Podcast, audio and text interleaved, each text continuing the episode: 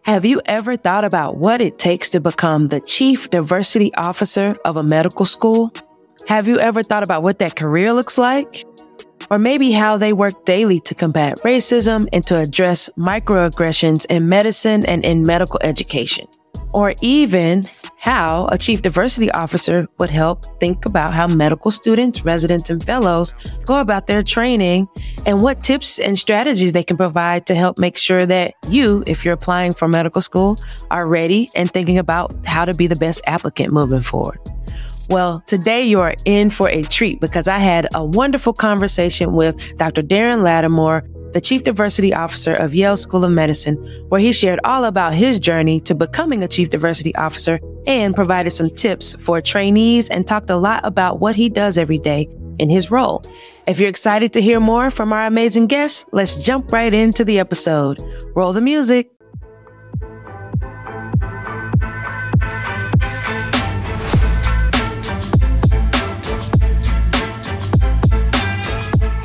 Hello, everyone. Welcome to the Black Med Connect podcast, affectionately known as the BMed podcast. And we are delighted today to have a phenomenal guest with us, Dr. Darin Latimore.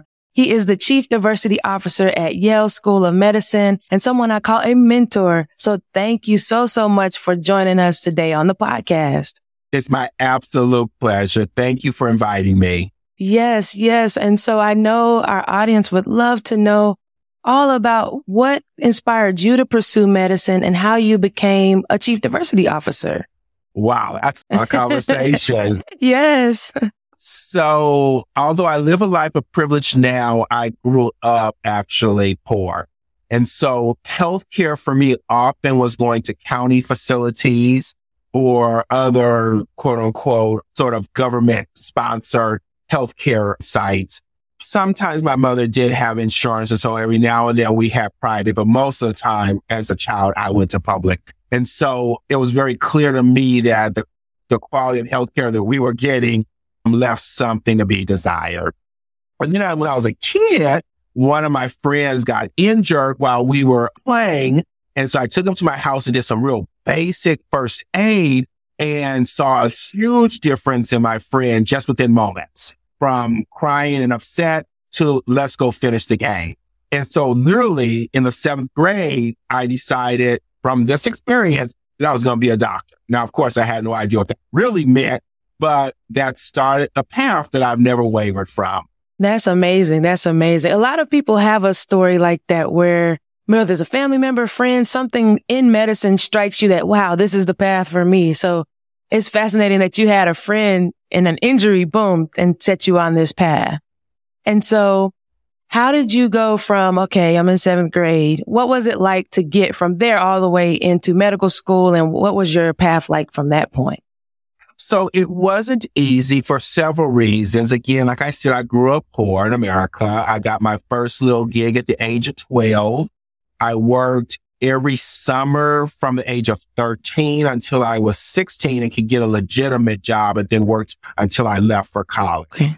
My father spent most of my childhood in prison and my mother, unfortunately, was disabled. So I'm not going to say it was an easy path by any stretch of imagination, but I was very fortunate to have people, especially my grandfather, who really supported me in pursuing education and having some teachers along the way that kept reminding me I would be able to do way more for my family with an education than without one.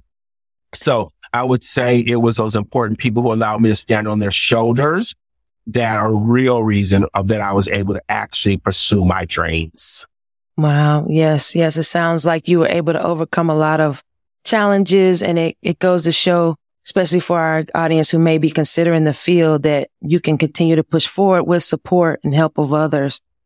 What advice would you give? Because, you know, we're in that season where people are applying, you know, to medical school. How would you advise those individuals who see this as something they want to do, but may come from a tough upbringing? So take a breath. I know this is applying to medical school is extremely stressful. Mm-hmm. And a lot of times you feel like imposters and we don't have hope, et cetera, et cetera. So one, take a breath. Realize, quite frankly, medicine needs you.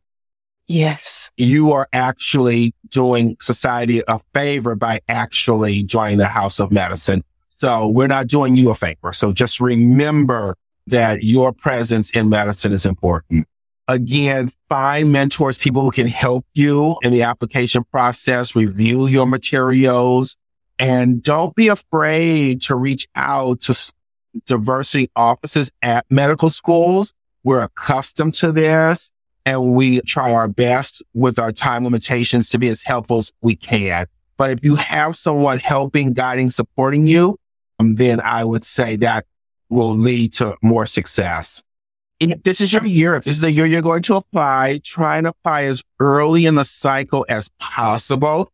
Statistics show that the exact same application is more likely to be accepted earlier in the cycle than later in the cycle. However, be honest with yourself if this is your year. If your GPA is not that, that you don't, you think that doesn't reflect you and that a post-bac or a master's might be helpful, there's nothing wrong with that. Matter of fact, it will probably increase the number of schools you're able to get into. If your MCAT is significantly below a 500, then you may want to think about taking it a second time. Again, there's nothing wrong with that. At least 30% of people take the MCAT at least twice. It is not a failure to take the MCAT more than once. But if you feel your package really does reflect you, then try and submit it as early in the year as possible. Thank you for that. I don't think we can get the advice from anybody who knows more than you do, Dr. Latimore.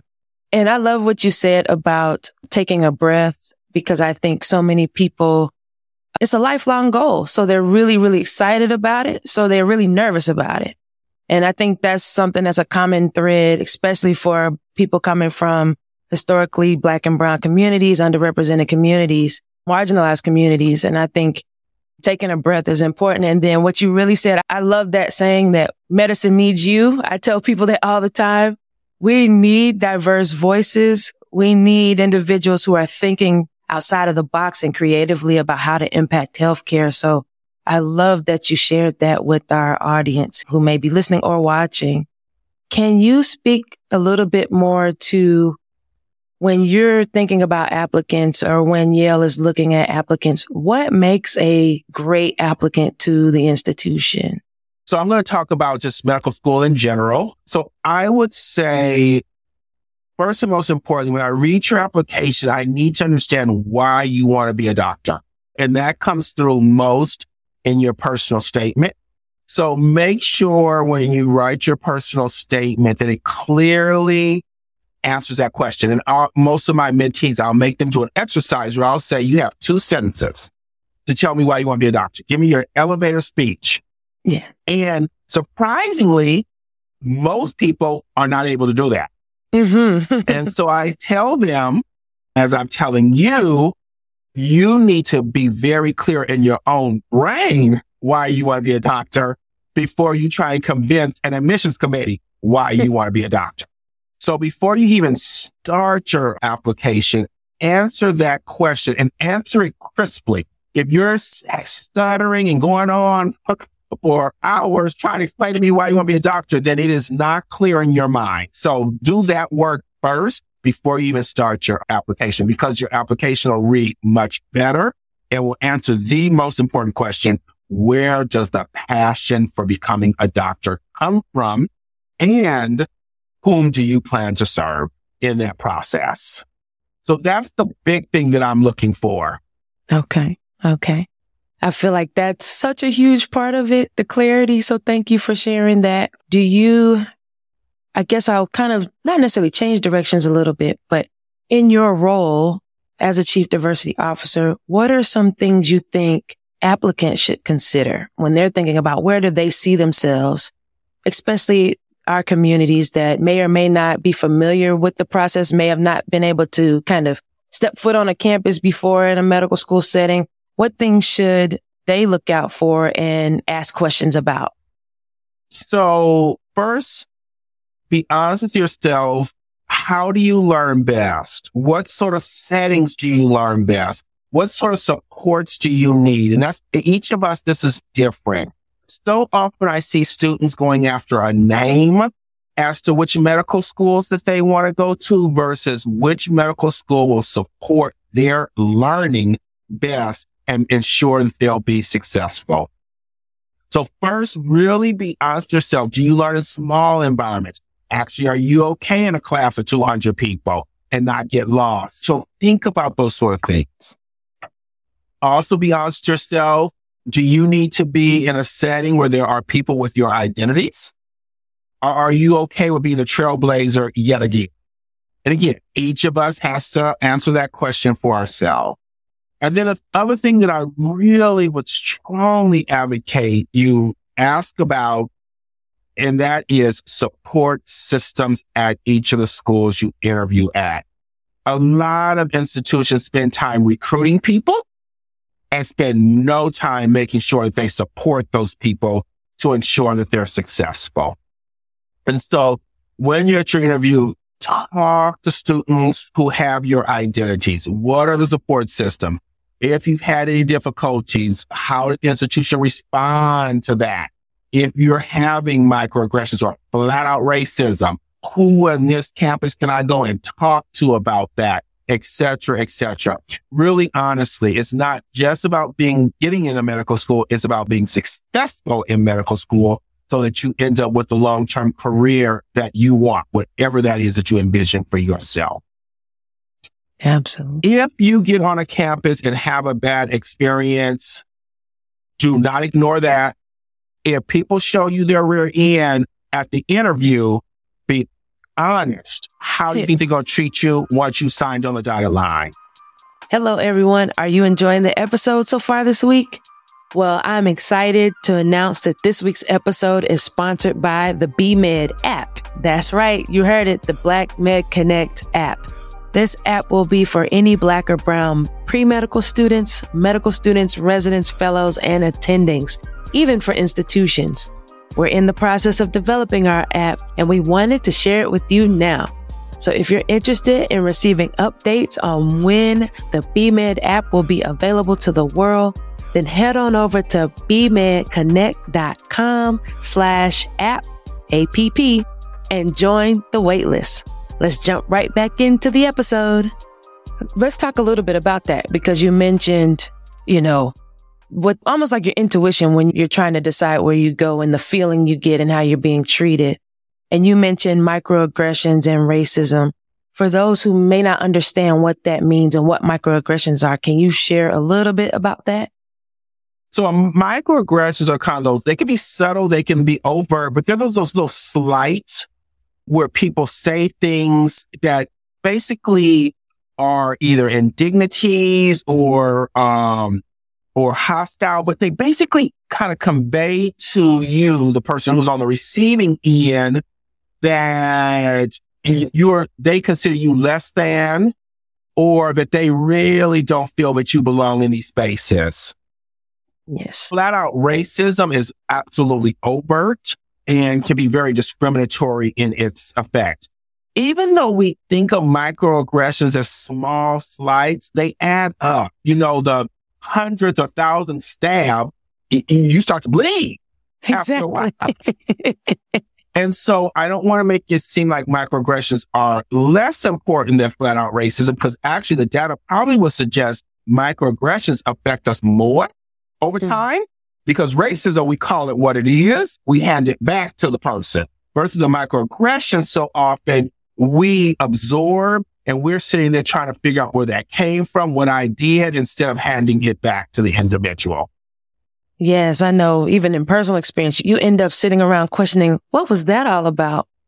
was that intentional? Was it not intentional? Like how, am I, how am I supposed to respond? Right. Am I overreacting? Did I do something that I'm not familiar with? How do I respond next time?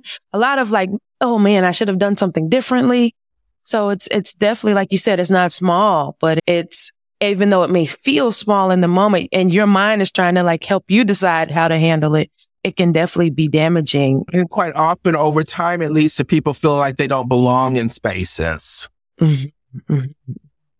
So in your role, how do you help not only, you know, incoming students, but as a chief diversity officer, you're looking across the entire institution at all levels of training, whether it be med school, residency, and faculty as well.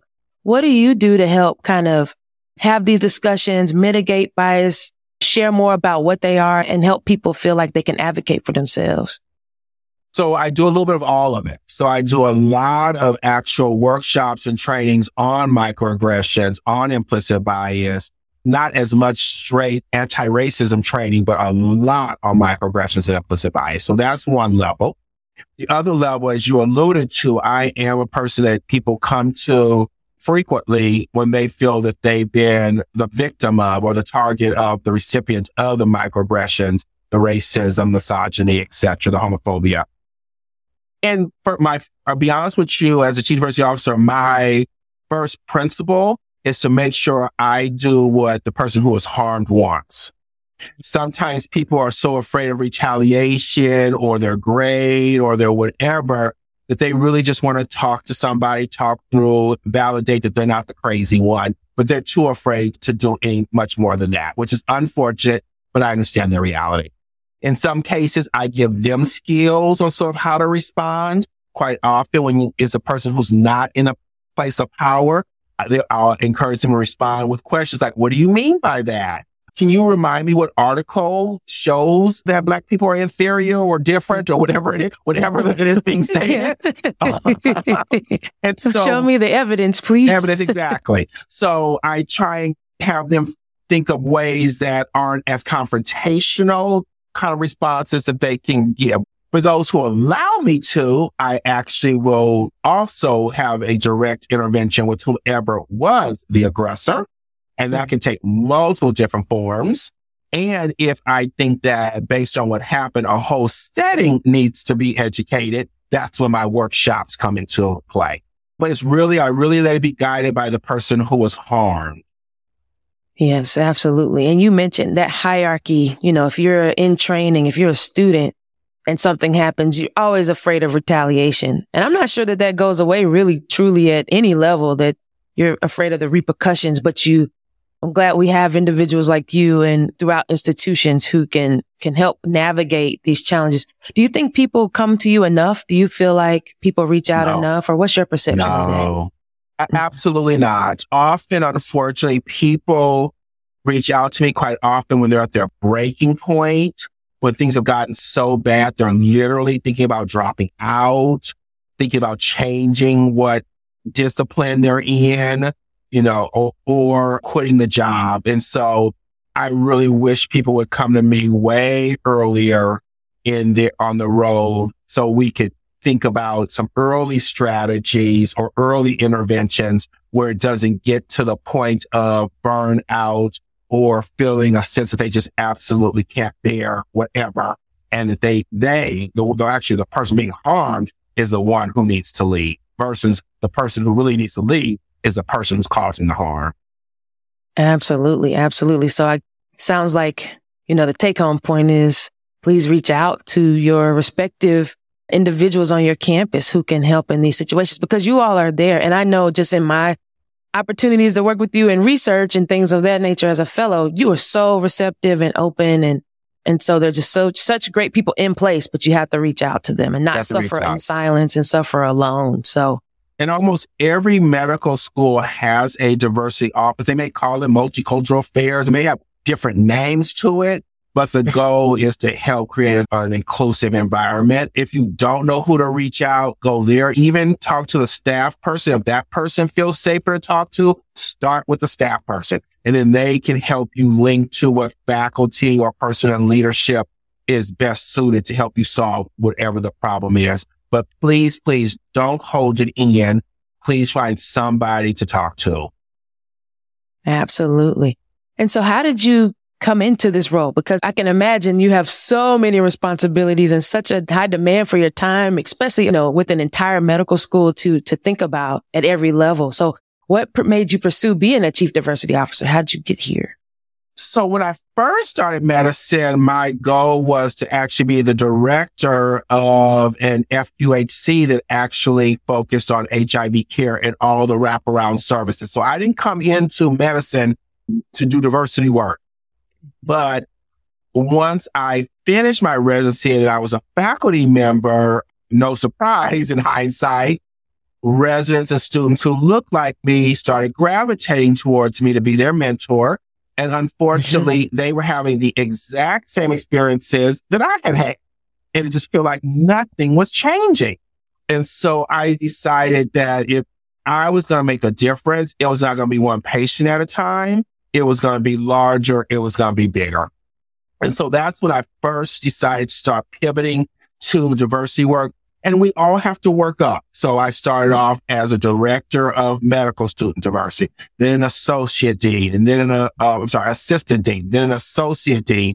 And then I decided to make the leap, leave my institution in California where I was an associate dean and had gone to medical school, done residency and moved to, to New Haven, Yale School of Medicine when I decided that really honestly, if I was going to have the impact that I really wanted to have, I had to have a seat at the senior leadership table, which we call the C suite. And for that to happen, I was going to have to be the chief diversity officer at an institution. I was going to be the top person when it comes to diversity so that I would have the ear of the deans and the presidents of the institution. And so once I came to that conclusion, I started looking for a position where I actually would be the chief diversity officer and would be the one who would set the vision and the tone around diversity, equity, and inclusion. That's so fantastic. You know, even being an early career faculty member and thinking about how do you move and navigate in these ways to get to a level like that. You know, what advice would you give to maybe an early career faculty member who's thinking about, you know, clinical practice, yes. Research, maybe yes, but even medical education and what you can do in these roles. What, what advice would you share with them? So I would share for all of us, but definitely for early careers is you need two type of people in your world. You need a mentor who can help give you the skills that you need to actually do the job, whatever that job is.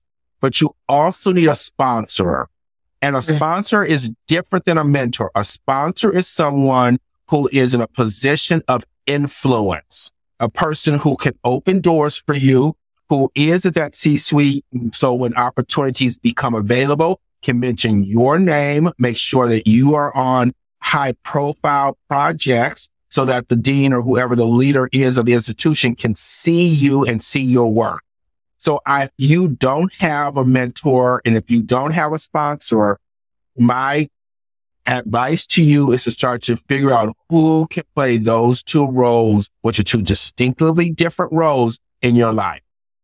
Data has clearly shown that people who have sponsors, their upward trajectory in their careers is significantly faster. How do you go about finding those sponsors? What, what does it take? Is it just a matter of meeting a lot of different people, involving yourself? What kind of what does it take to find? No, because you got it's the right person. A sponsor right is somebody person. who has influence. Mm-hmm, mm-hmm. so mm-hmm. if you are in a position to meet the deanly sort of people, the presidents of your institution, the CEOs, then this is an opportunity to have a conversation with your mentor to see if they can make those connections for you or at least help facilitate making those connections to get you at least in the room with the right people to become your sponsor. Absolutely. And then obviously doing the work to make yourself not stand out, but doing great work so that people can see the impact that you can have. Absolutely. Do you, just for our audience, do you find yourself also getting to integrate into the patient care aspect of things or are you mostly focused on the academic faculty members and trainees? So I'm mainly focused on the academics. So depending on where your chief diversity officer at. So at Yale, the School of Medicine does not own the hospital. They're two separate entities. And so the hospital has its own chief diversity officer. If you're at an institution like my previous one, where the hospital and the medical school were one, I would actually have way more interaction with patient care. So mine is predominantly, and it's all, all students, staff, and faculty, but not as much on the hospital side. Absolutely. But I do partner with my equivalent in the hospital. Okay. And get to collaborate and see how to make the two combine and collide, right? Cause that's what we're here for. We're here to help make sure we're taking great care of patients and learning how to take care of patients and thus and so. So fantastic. We hope you enjoyed today's episode with Dr. Darin Latimore. He talked all about his role as a chief diversity officer. We talked through what microaggressions are and how you can combat them, as well as talking about how early career faculty members consider mentorship versus sponsorship. If you enjoyed this week's episode with Dr. Latimore, then be sure to tune in to next week's episode as we dive even deeper into our conversation with Dr. Latimore. We talk about the current landscape in medicine, especially from a perspective of diversity, equity, and inclusion, and how we can continue to forge forward together. We hope you enjoyed this episode. Do not forget to like, go ahead and hit that like button, share this podcast, and subscribe to the YouTube channel or on any podcast platform that you enjoy listening. As a special gift this week, if you're applying to medical school, we have a free cheat sheet to help you get ready for interviews. And if you want to download that, go visit bmedconnect.com and you'll see where you can click on getting your freebie. We'll also include it in the show notes as well. Always remember, until next time, dream without limits, and we'll see you next week for part two with Dr. Darin Latimore. Bye.